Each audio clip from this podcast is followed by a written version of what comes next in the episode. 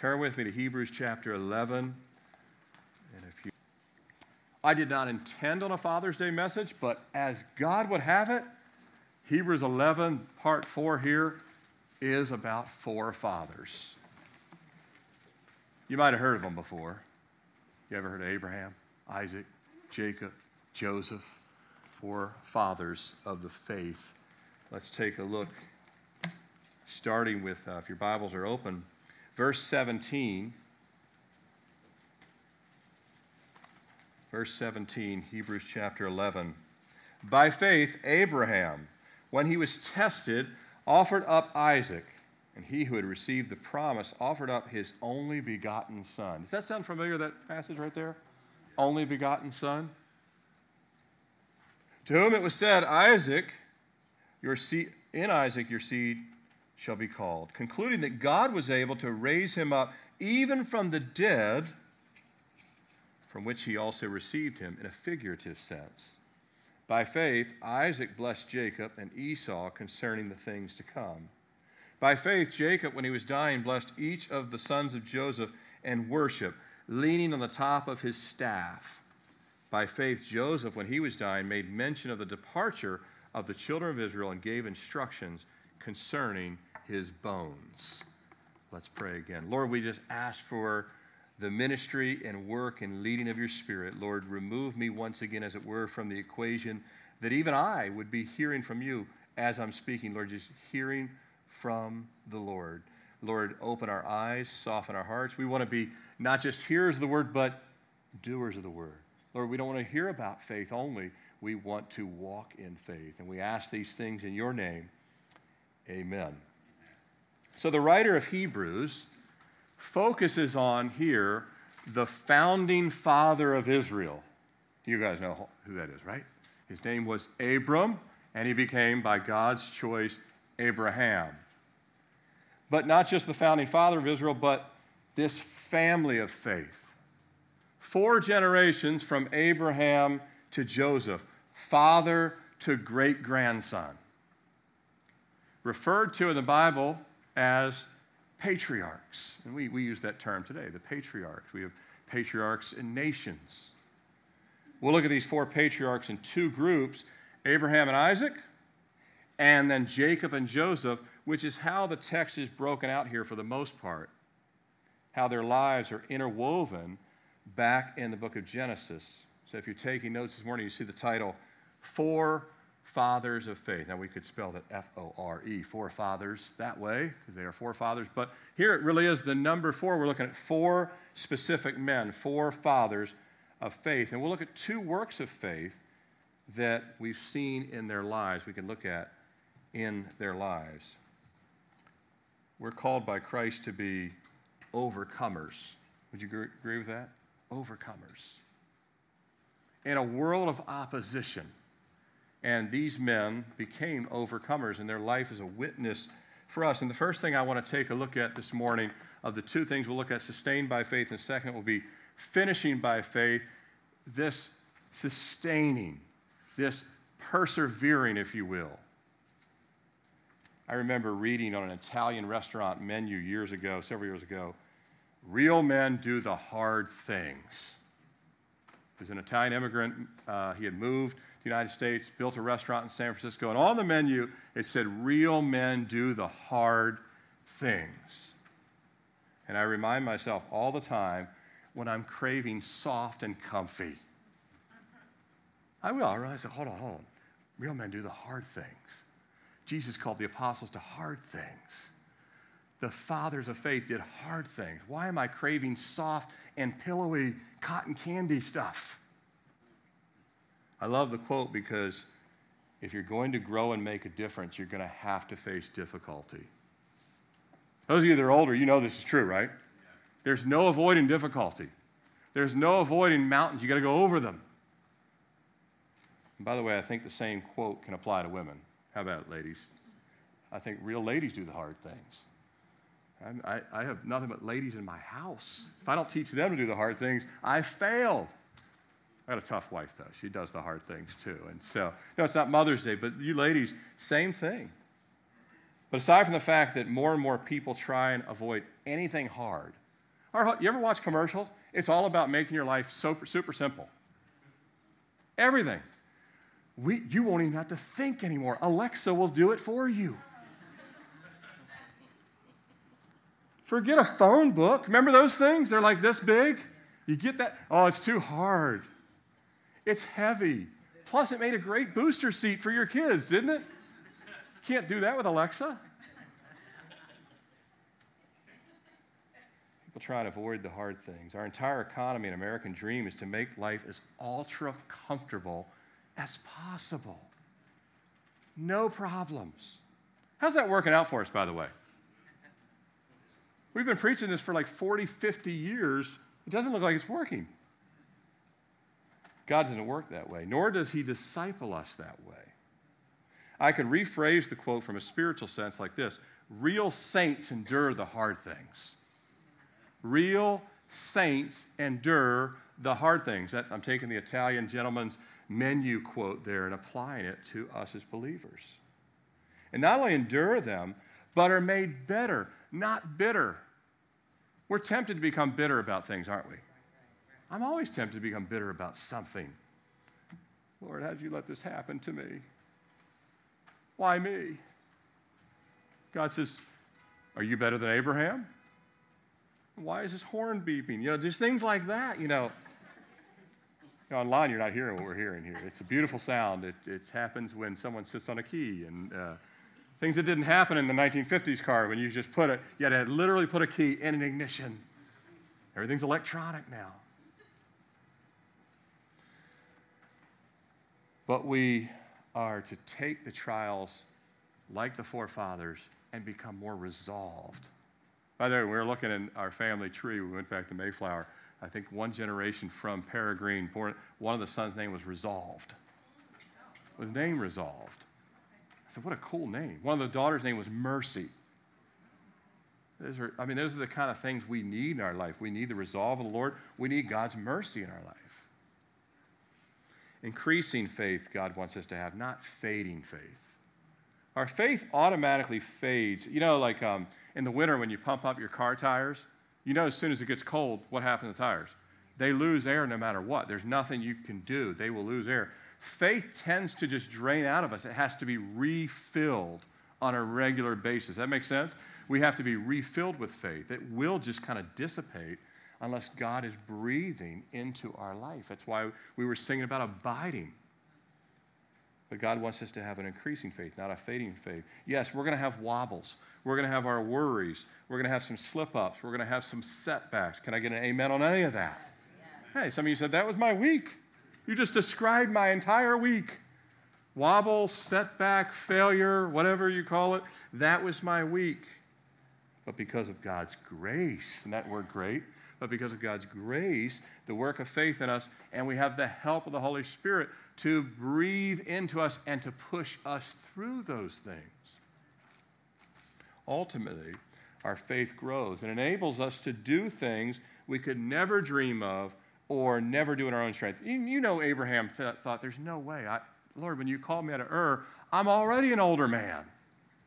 How am I going to navigate deserts? You know, going from Babylon, which is modern day Iraq, all the way to where Canaan is, that's a very dangerous time to go for, from a standpoint of just heat and dehydration and all the things that were perilous. And God brought him through those many, many things. And I'm guaranteeing there's many times Abraham and Sarah are like, Lord, we can't take another day. And when are you going to send us our son Isaac? Well, they didn't know what his name would be. Remember, Isaac's name means laughter. Sarah thought it was funny. I'm going to have a child. We've already covered that passage, but I'm just saying their whole life, step by step by step. Sometimes God calls you to something, you laugh too. You're like, this is funny, Lord. I am the wrong person for this. But it's a journey, and it's a journey on our road to what? We've been talking about sanctification, moving upward in faith. I've showed this diagram a few times. You're going to get it again because we're going to keep drilling this into our spirit. This is our path of life. This, this is the path that all of us are called in. Again, it's not a straight line. Would you agree that your life has not been a straight line? No. It's got twists and turns. But we get saved. I, I added a box here. We've got justification. That's when we come to Christ. That's our salvation. But it's also, you could call that coming to faith. But then sanctification, this is my whole life. For me, this is from June 1995, June 1995 till 2020. That's all that in between. And, and my faith walk looks like this too. I believe it's trending up, but there's some valleys. And we're growing in the Holy Spirit, but this is now living by faith. Before Christ, you didn't live by faith, you lived by your street smarts, your education. You lived by consumer reports. You lived by Wall Street Journal. You lived by your education. You lived by what your neighbor told you. You lived by, you name it. And I'm not saying that those things don't play some role, but you filter them all now through what? The Word of God and faith. Faith. God will do things that, literally this morning, I had to, I got here a little later than normal. I had to go back and change. God told me to change clothes. I have no idea why. I told my wife and brother can tell you. They're like, "What are you doing?" I, I, felt like the Lord told me to change. I opened the Word and He said, and He changed clothes. Literally, that's the verse the Lord gave me. God will do things in your life that, he's, that make no sense to you. That, that it's just God saying, Are you tuned to my voice or not? That's all it is sometimes. It's just, Are you tuned to my voice? Do you like my outfit? Isn't it awesome? No, I, am just. It's a strange thing. I'm telling you that it's part of your sanctification is to hear the voice of God. And he'll, he'll have you do You ever had that? Your Lord says, just turn around here. Why? Why? And then you meet somebody and you didn't know why. But that's living by faith. And then lastly, when we get to heaven, we're in the family of faith. Now, we're in the family of faith now, but it becomes real to us. We no longer, notice you don't live by faith in heaven, your faith becomes sight. You now see everything, but you're in the family of faith. And so that is what God is doing in our lifetime. We're moving closer to the Lord spiritually, but you know, we're also moving closer to the Lord literally on a timeline. You're closer to meeting God now than you were when you got up this morning. So not only are you closer to God on a timeline, God wants you growing closer to Him in a spiritual frame of mind in your heart. We're to be drawing near the Lord, becoming ever more. Now, when you draw near the Lord, guess what?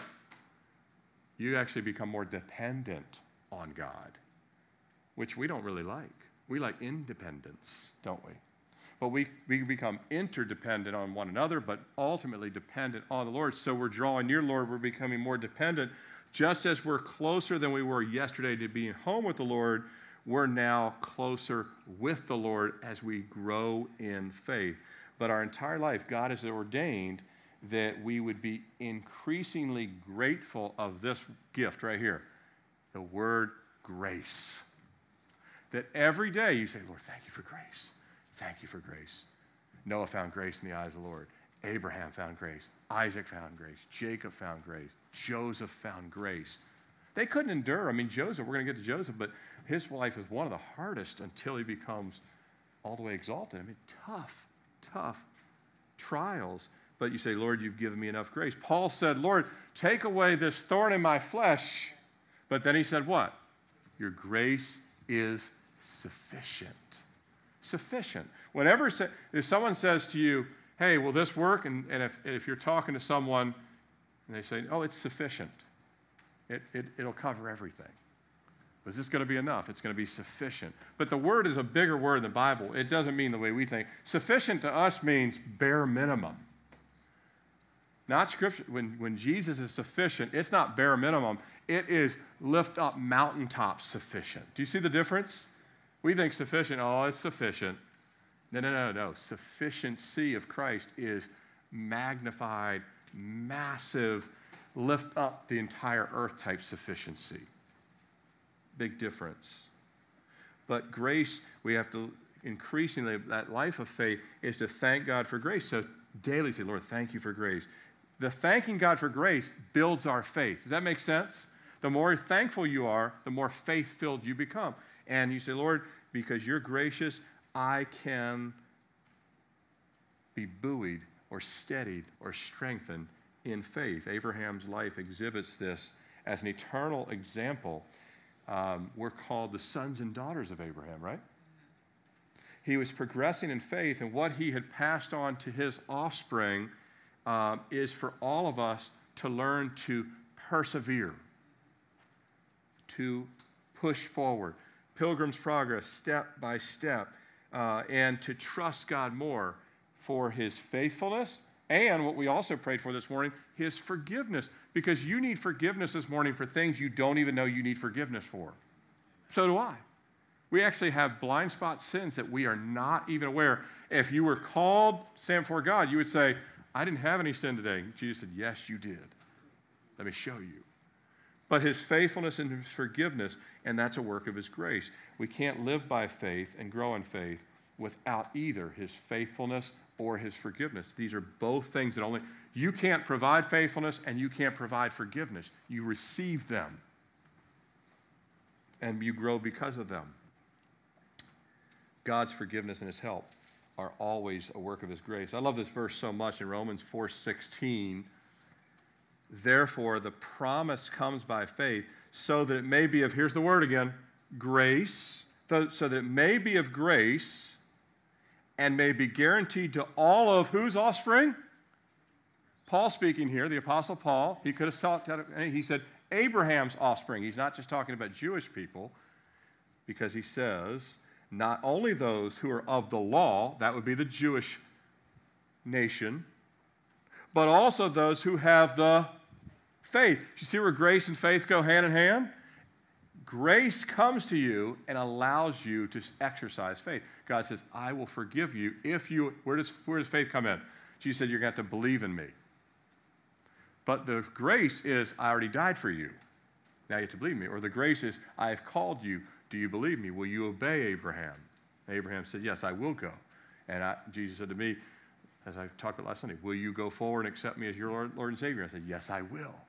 The grace called me and then I had to exercise that step of faith. All those who have faith, the faith of Abraham, he is the what? Father of us all. We see even in the, literally in paradise and hell on one side, the gulf fixed between uh, the man looked up and he saw who? Abraham. Lazarus was in his bosom. In other words, from salvation through our, our entire life and for all of time, um, Christ brings the whole family of faith home for eternity, the whole family of faith will come home at some point all together. But until that time, each person, one by one, has to receive grace and exercise faith. And then each person that receives the grace of God and walks by faith, Abraham's journey becomes your journey. Not literally the same path, but spiritually the same path. Does that make sense? That spiritually, you have a path to take from Ur to Canaan or from wherever you were born. Me was from Annapolis, where I was born, Annapolis, Maryland, Miami, Charlotte, Richmond, with you lovely people now. Part of the journey. We're, we're, now we're in this journey together. Because uh, after a while, Abraham, it wasn't just Abraham and Sarah, they had a little crew eventually. And they, you know, they, he had, remember, he even took on some kings. He had a whole group of servants and uh, God had grown the family, but we'll all have a journey. And by that I mean trials of faith, new steps of faith, paths we've never been down before. We don't like new paths, do we? They're kind of scary. You know, we haven't seen uh, places, that, what's around the bend kind of thing. We have all those over the years. I remember, what, you know, when, uh, when we didn't have kids, I'll never forget how our heart was pounding going to the hospital for, for Sarah to have our first child. And, and then we had the baby in the car seat driving home, like, what do we do? Are we qualified for this? This is like a real, I mean, we had two cats, and if they if things go wrong with them, it's not that big a deal in the scheme of things. But what this is a real living human being. Do we are we qualified to bring this person home and guarantee that they'll still survive? I mean, I, remember, I remember the thinking. Uh, you know, you, it didn't matter how smart you thought you were, or ra- it's like when you're confronted with real life and you got to make sure that you're providing, you do it right, and but it's just a microcosm. Life is that way, right? It just keeps being it's one thing after another. And the patriarchs all had things they didn't they didn't see coming. If we're saved, we're still. Uh, but if we're saved here, and, and if you're still while you're saved, if you're still working really hard to avoid living by faith in your life, God is telling you it's time to stop. Stop trying to avoid living by faith. Trying to make your life so well planned, so comfortable. I'm talking to you online as well, those of you that are sitting at home. This is for all of us. If you're trying to make your life so well planned, so comfortable, so protected that faith isn't even needed, you're missing the work of grace and the gospel. Grace and the gospel is not that you would make your life so insulated we have everything. We have everything covered. Not a single thing. We have put a bubble over our life. And God, by the way, in our nation, God's going to burst some bubbles. He's already bursting some bubbles. But if we say we never asked to be in a bubble, then we're set free from all of that. And we can live by faith as a response to grace. And it's not being beat into submission, it's submitting, saying, Lord, thank you for grace. I don't, anything I get is but a gift from you anyway. And Abraham, remember when he prayed for Sodom and Gomorrah? As messed up as Sodom and Gomorrah was, what did he pray about himself? He said, I am just dust and ashes. Do you see the difference? Sodom and Gomorrah says they were full of pride. They didn't think they were dust and ashes, they thought they were amazing. Sound familiar? The power of pride. This is Pride Month. Uh, our nation's full of pride. And so Abraham was a man who thought of himself as nothing, and he actually became the father of faith. The more humble we are, the more God will breathe peace into you, joy into you. All the things you're trying to get with insulating your life, you'll never achieve. This is why Hollywood lives at the Betty Ford Clinic, right? They have everything. They have the black American Express card. You know the black card? It's like only that, eh, that's where Amex reaches out to you and says, You are now an elite club. It's, it's, it's LeBron James and Jennifer Aniston and, and all these other people that are A-listers. Right, right. You get the black card. But they can't buy peace and happiness, can they? Amen. Amen. No. If you're still trying to not live by faith, it won't work. And God, if you belong to God, He won't allow it. He will bring you to a place of living by faith. Now we're, uh, if we read back in chapter 10, it says the just will live by faith. The just will live by faith. Nobody needs to exercise faith if their life is problem free and obstacle free. If you have no problems, no obstacles, you don't need faith. Does that make sense? You do not need faith if everything's easy, no big deal, everything comes to me exactly the way I outlined it. Uh, I used to be a really big, I, I like all kinds of music, but um, one of the music I like over the years, is country music. Back in the early 2000s, he's still around, country star Kenny Chesney had an album in 2002 called No Shirt, No Shoes, No Problems. No shirt, no shoes, no problems. This is, uh, you know, this is uh, on HGTV, this is called Island Life, right? Island Life. I just want to be on an island sipping a drink, watching the sunset, and no problems whatsoever. I don't need faith. I don't need anything. It's everyone's dream in America now to find this kind of happy place. But God shows us in the Word no test, no problems, no trials, no faith. It's kind of the opposite, isn't it? If God was, if God was creating an album, it would say, instead of no shirt, it would say uh, problems, trials, test, and faith. Faith is needed to come through tough things and difficult things. Who allowed Job to be tested? God did. Who allowed Peter to be tested? God did. God the Father did.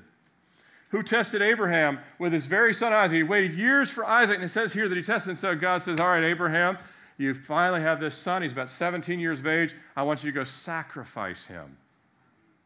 By the way, this was not unusual in the Canaanite culture. They, they sacrificed children to please their gods, usually younger. But now, God was never going to do this. You guys all understand that God wasn't really going to let him do this. He was testing to see did Abraham believe that after all the trials, all the waiting, all of the years, that after all that, now I want you to give the best gift I've ever given you right back to me. And by the way, this, this principle will happen when we get to heaven and we get crowns. Guess what we're going to do with them? We're going to throw them right back at the feet of Jesus. You will not take your crown and hide it. I earned this. You won't do that. That is your attitude as a human on earth that you fight against. In heaven, you'll have a pure heart. And instead of taking the crown and put it in your pocket, you'll immediately say, You deserve this, not me. Now, when we get a bonus, we say, I, darn right I deserved it. I did the best work of the company. Instead, you'll actually say, No, he deserves it. So, that this principle, God will always have us give back what belongs to him, which is everything. What's amazing is, you know the story. Abraham says, Isaac, we're going on a journey. We're going to go up on the mountain and worship. Uh, Isaac's like, uh, I see you, I see me, I see wood. Where is the sacrifice? And Abraham's like, God will provide for himself one, patting him on the head. You know, God's going to provide a sacrifice. It's going to be you, but, uh, you know, he didn't say that. But they go up, and I, Isaac uh, shows a lot of faith too. He lays down on the altar and trusts his father, and he's trusting his heavenly father because he's seen the faith of Abraham lived out, and he's trusting his father, ultimately trusting his heavenly father. And it's a picture of who laying down? Because the father asked the son, the only, it says in the text here, only begotten son. He lays down just like Jesus. And but Abraham exercises this great faith and says, in his heart. We don't know it. It's not listed in Genesis, but the writer of the Hebrews is given a special revelation from the Holy Spirit and says, Oh, by the way, it's not documented in Genesis, but Abraham believed that I could raise Isaac from the dead. Abraham believed that the whole time. Boy, when you get Abraham's faith was not always this strong. Remember, he lied a couple times about who Sarah was. But he had, notice how his faith, remember the, the, the stock ticker we showed? In the sanctification process, his faith was becoming stronger. And now he really believed, Lord, if I have to sacrifice Isaac, you can raise him in an instant.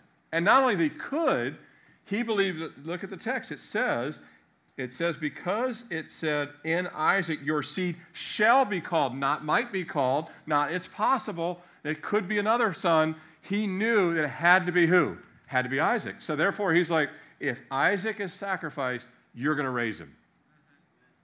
I want to have that kind of faith, don't you? Don't you want to have that kind of faith? Say, Lord, this week, this year has not gone well. But I believe you're going to do something great. We've had two people saved here in the last week. In the midst of all this. Yeah, a couple, yeah, you can give God a hand for that.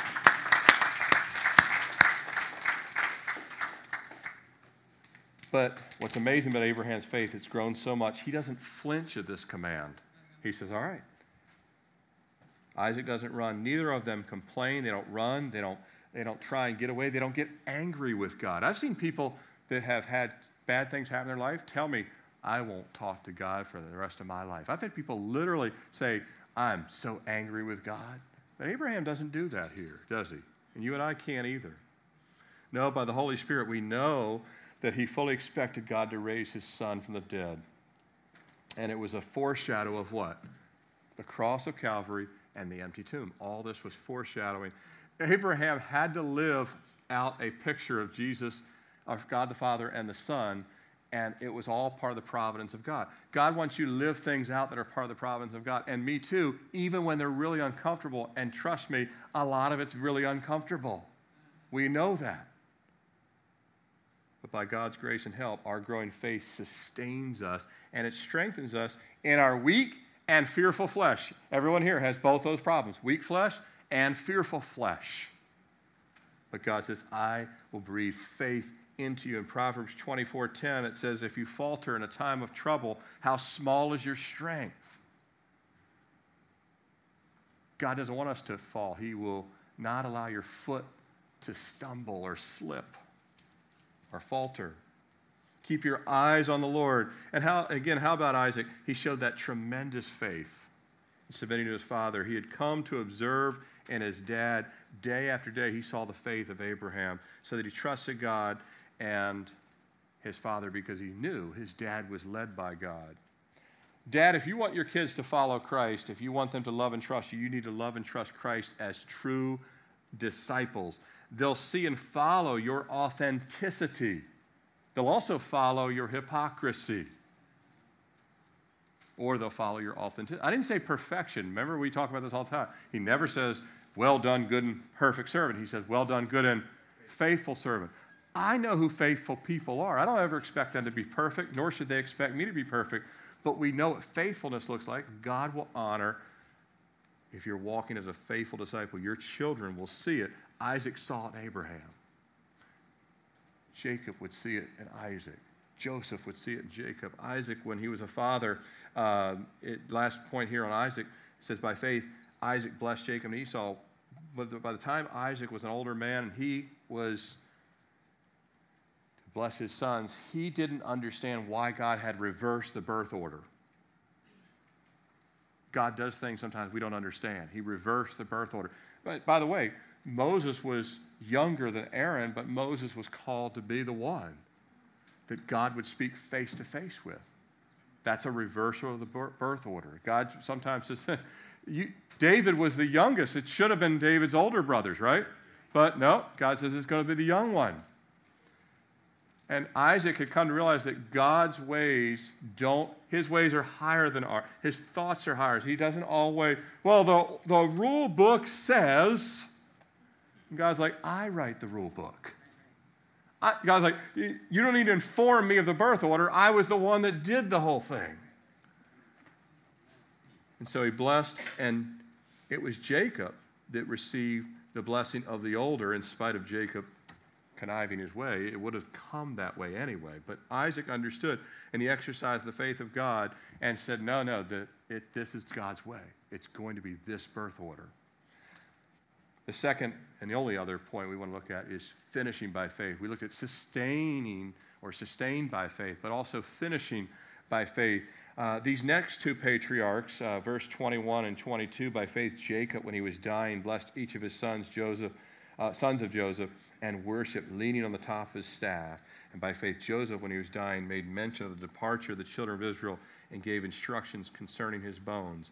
These next two patriarchs, the, the grandson and the great grandson of Abraham, are mentioned in reference. In both cases, it's mentioned of these men near the end of their lives. Notice what it says. By faith, Jacob, when he was dying, verse 21. By faith, Joseph, when he was dying. In both cases, it's mentioning them as it relates to the very end of their life. And I think there's an important thing to see by both men are mentioned at the point of finishing their life, finishing their course. Saints, God wants us to finish well. Do you believe that? Not just live and be sustained by faith like Abraham and Isaac. And obviously, Abraham and Isaac finished well as well, but these two are mentioned in their dying breaths they were faithful to the end. And to finish with an active and a visible faith. And the only way that happens is to live daily by faith. You can't all of a sudden, the last second, I would become a man of faith in my final hours.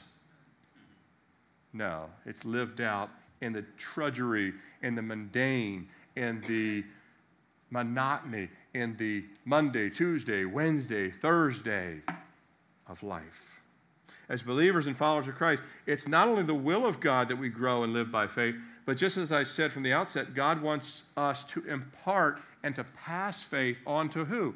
The next generation. I want my daughters to live by faith.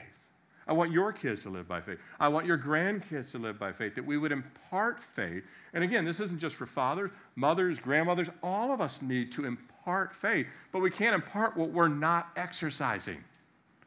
It's not do as I say, not as I do. No, it's do as I do. that we would impart faith. Abraham walked it out, and he passed it to Isaac, Isaac to Jacob, Jacob to Joseph, and even Joseph to Ephraim and Manasseh, who would be his sons that would become two of the 12 tribes. Joseph gets two tribes, all the other brothers get one. Joseph gets two, a double portion. And by the way, he was a younger son too. Uh, if our faith is active and genuine, our kids are going to know it. Amen to that? They're going to know if it's genuine, and our ch- kids will follow that genuine faith. Train up a child in the way you should go, and when they're old, they'll not depart from it. It's a proverb. It's a something you can lean upon. They'll come to know a confidence and a courage that's rooted in not you, but rooted in a limitless God. Abraham didn't think he could raise Isaac, he knew God could raise Isaac. And so they'll have a courage and a confidence. They'll say, Man, if my parents believe that. See, that's what the patriarchs passed to their sons and what Jacob and Joseph passed to an entire nation. Anyone who knows me knows that I'm, anyone knows me somewhat, I should say. If you know me somewhat, you've known me, I'm a big fan of football.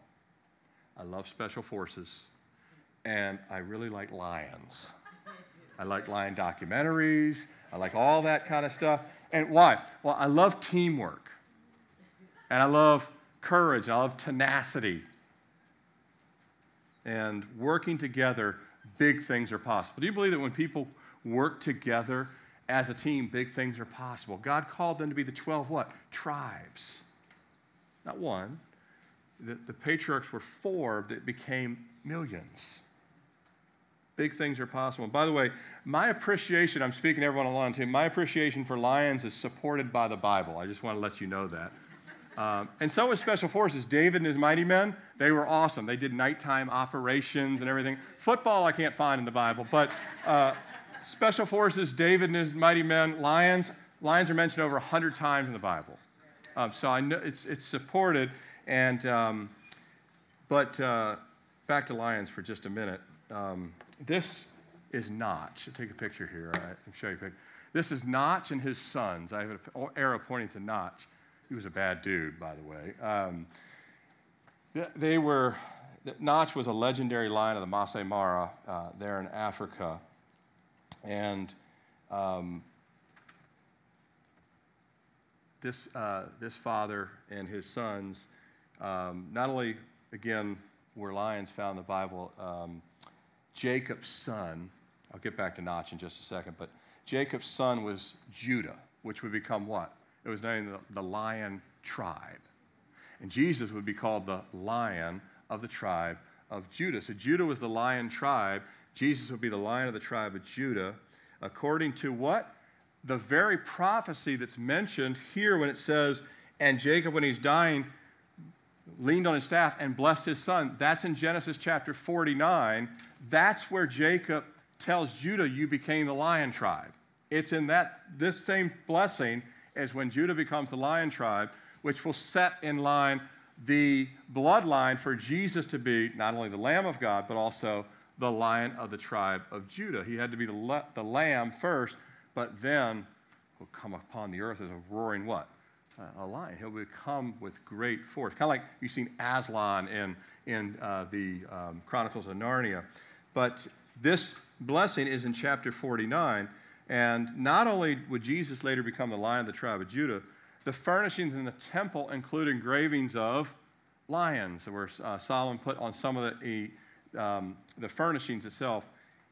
The steps of up to Solomon's throne had 12 lions, six on each side And they would line the steps so as you went up the step. What was interesting about that is Solomon is from, like David, the tribe of Judah. So David and Solomon were from the lion tribe, but the steps up, instead of having the symbols of all the tribe, they were all folded into 12 lions. In other words, that everyone becomes part and parcel of the authority of the kingdom. And later we'll become, the Bible says, kings and priests unto our God. We become folded into the authority the, the regal, the monarch. Although Jesus is the king, we become kings and priests of him. So we're kind of folded in. Does that make sense? And so Solomon had that kind of outlined as you come up um, the stairs. The tribes were individual, but they were unified. But um, back to Notch for just a second here. Um, this lion here, uh, he was kicked out of, uh, he, he, him and another uh, male lion had taken over a pride. His partner got killed, and he was pushed out by the invading lions. So he was now a nomad, which is a death sentence if you're a lion. And here he is sitting out there uh, for a couple of years, but his sons also got pushed out. And very oddly, he raised them. And they became, all five of them, over 500. His sons were even bigger than him. They became a, about 550 pounds each. And they, they became such a strong force. When you have five and six, he actually had another son too, not pictured here, but five or six male lions that are five to 550 pounds, they hunt anything they want. They took down hippos like it was no problem on a regular basis. They ruled for much longer than normally. It was 10 to 15 years, and they took over seven different prides because their combined strength made them an, an indomitable force. And so, as believers, we're called to be as bold as a lion. Did you know that? The Bible says that. We're called to be, I'm speaking to the dads here, we're called to be as, but everyone, uh, ladies as well, we're called to be as bold as a lion, not just called to be bold, but to actually be bold. Not just called to be bold, but to actually be bold. Why? Because lions, even one on one, are quite bold. They'll, they think they can take on just about anything. God's put it in their DNA that they're very, very courageous. I mean, they'll fight to the death each other for territory, whatever. Um, our boldness, though, our boldness only comes from our trust in God. Your boldness in yourself will fail. Our boldness comes from a, a faith in God. Now, understand, uh, like I said, lions are very bold as individuals, very courageous even as individuals, but as a team or as a pride, or in the case of a coalition, it's a force multiplier. You put one male lion, you can do a lot of damage. You put five that are 550 pounds, and they become increasingly strong because they eat really well when they're that. Uh, uh, lots of protein in that diet. Uh, uh, but um, again, this, this lion pushed out, that would have been a death sentence. But his sons were with him. And he taught them how to fight, he taught them how to navigate, and they became even bigger than him. And I think about this um, with Jacob as a young man. He was driven out of Canaan, wasn't he? Jacob was driven out of Canaan. And why did he leave? It was out of fear. But he comes back to Canaan someday with a tribe, and he's powerful, and he's got his sons, and even the cities there were kind of worried, and his sons needed to get saved because they were actually a little too fierce for a while if you read some of the stories about Jacob's sons. But again, he came back to his homeland by faith, and eventually God made him a mighty family. Even though he was cast out by himself for a while, he ran in fear. He becomes a mighty nation by the work of God. And his son Joseph would become what? A monarch. His son Joseph would ascend to second in power only to Pharaoh. Uh, but even by the time Pharaoh gets to meet the whole family, Pharaoh wants to meet Jacob, the older man. He says, I want to meet your dad. Kind of like Notch here. God called one man, Abraham, to raise many sons and daughters that would live by faith. And we're called to walk in faith and impart our faith and to make disciples and to grow together. You see the force of five here. Dad, you're not supposed to be doing it alone. Many of you men still are not in Bible studies or not in fellowship with other men. It's time you stop being a lone ranger. That's a death sentence for a male lion, and I believe it's a death sentence for a believer to be all by yourself. We're called to walk in faith and we're called to become as bold as lion, but also have the teamwork of lions. You have the 12 tribes and 12 disciples, right? Jesus called them to be a group, to be a fellowship. Solitary lions and solitary Christians are vulnerable and will be defeated eventually. If you're solitary, if you're a lone ranger, if not by choice, uh, Joseph didn't choose to be alone, he got sent to his own Isle of Patmos, if you will. He didn't choose to be alone, he got cast out. But God, now, if, if you don't choose to be alone, God will sustain you, like John or Joseph. Amen? It's when you're choosing to be alone, that's a different story. If God allows you to be isolated, He'll keep you, like Elijah as well. I mean, so if that happens, God will keep us, but the bottom line is we're called as fathers to be in fellowship, as men to be in fellowship.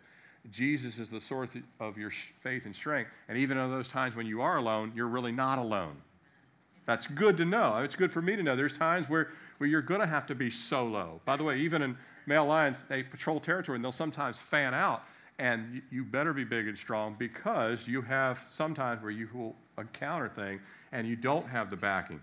But you're that much stronger because of all the prior time together. And so we will have times we're alone, but we're not alone because Jesus is still with us. And yet, He's called and commanded you and I, as men and as fathers, to be in fellowship, faith building as a team. It's a team sport, our building in faith. And I'm speaking to all the men that, that God wants us to be knitted together. And it says in 1 John 2:14, speaking of kind of this unity of men growing in faith together. Look at it with me in 1 John 2:14. I write to you fathers because you have known him as from the beginning.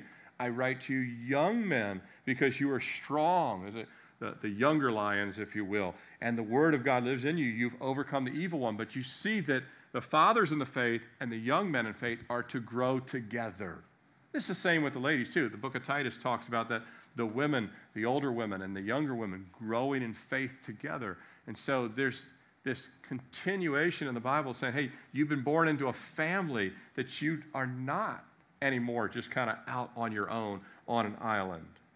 One chapter back in Hebrews 10:25 it says not giving up meeting together as, the, as is the manner of some but all the more gathering together as you see the day approaching. This is harder with the coronavirus. I get that. But you still can gather in different ways. You still can say, hey, we're going to have a conference call, or we're going to join the study on the Zoom call, or we're going to come and spread out like you guys have here today, or we're going to make sure we're not just going to stay home on Sunday and watch Netflix. We're actually going to watch the service together.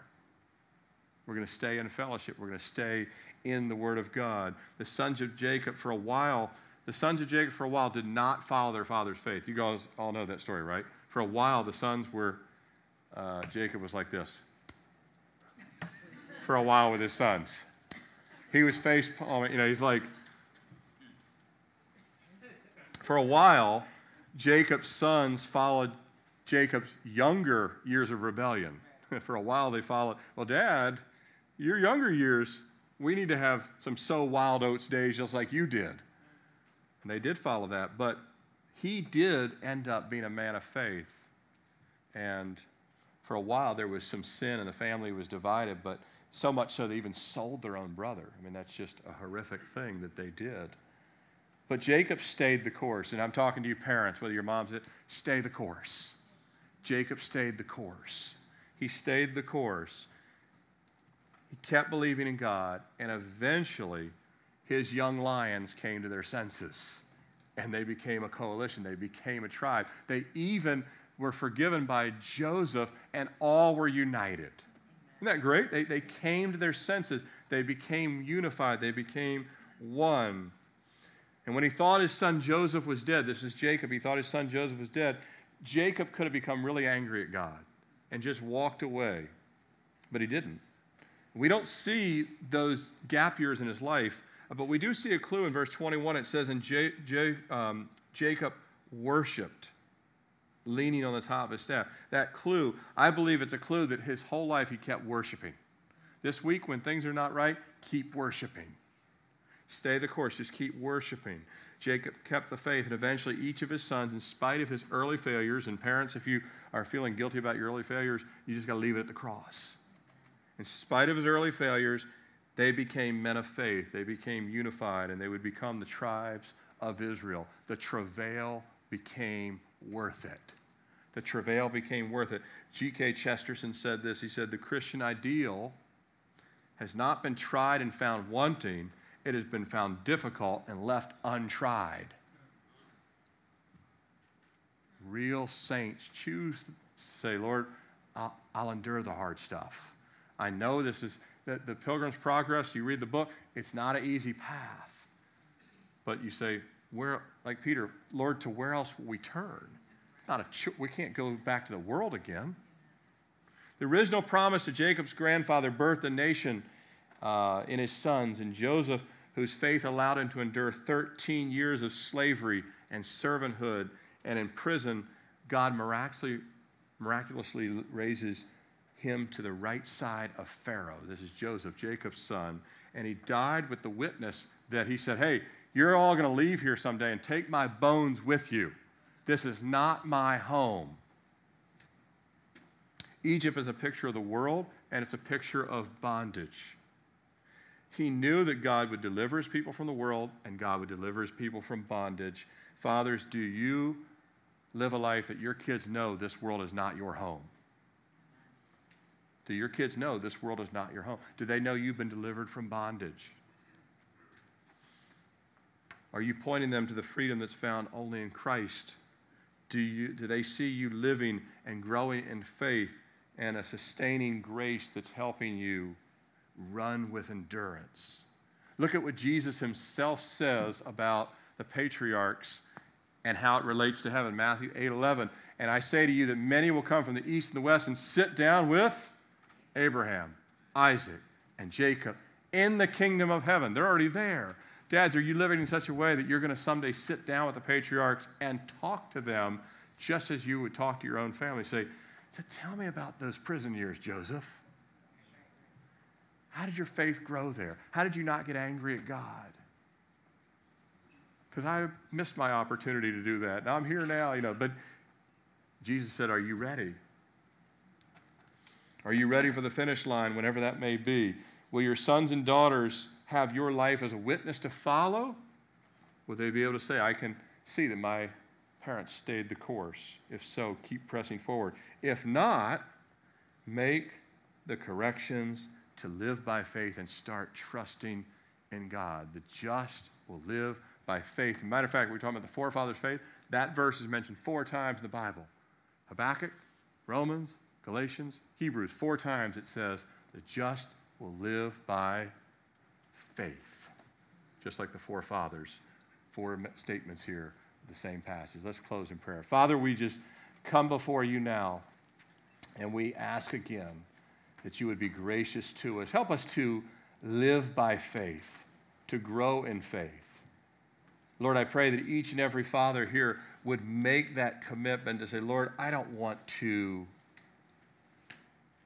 pursue soft, so planned that I don't even need faith. But Lord, say, Jesus, I'm here to be your disciple, to abide in you and to live by faith. We ask, Lord, that you would bless and grow us, and we would be grateful for your grace and take these steps of faith that only happen with the Spirit working in us and through us. It's in Jesus' name we pray. Amen.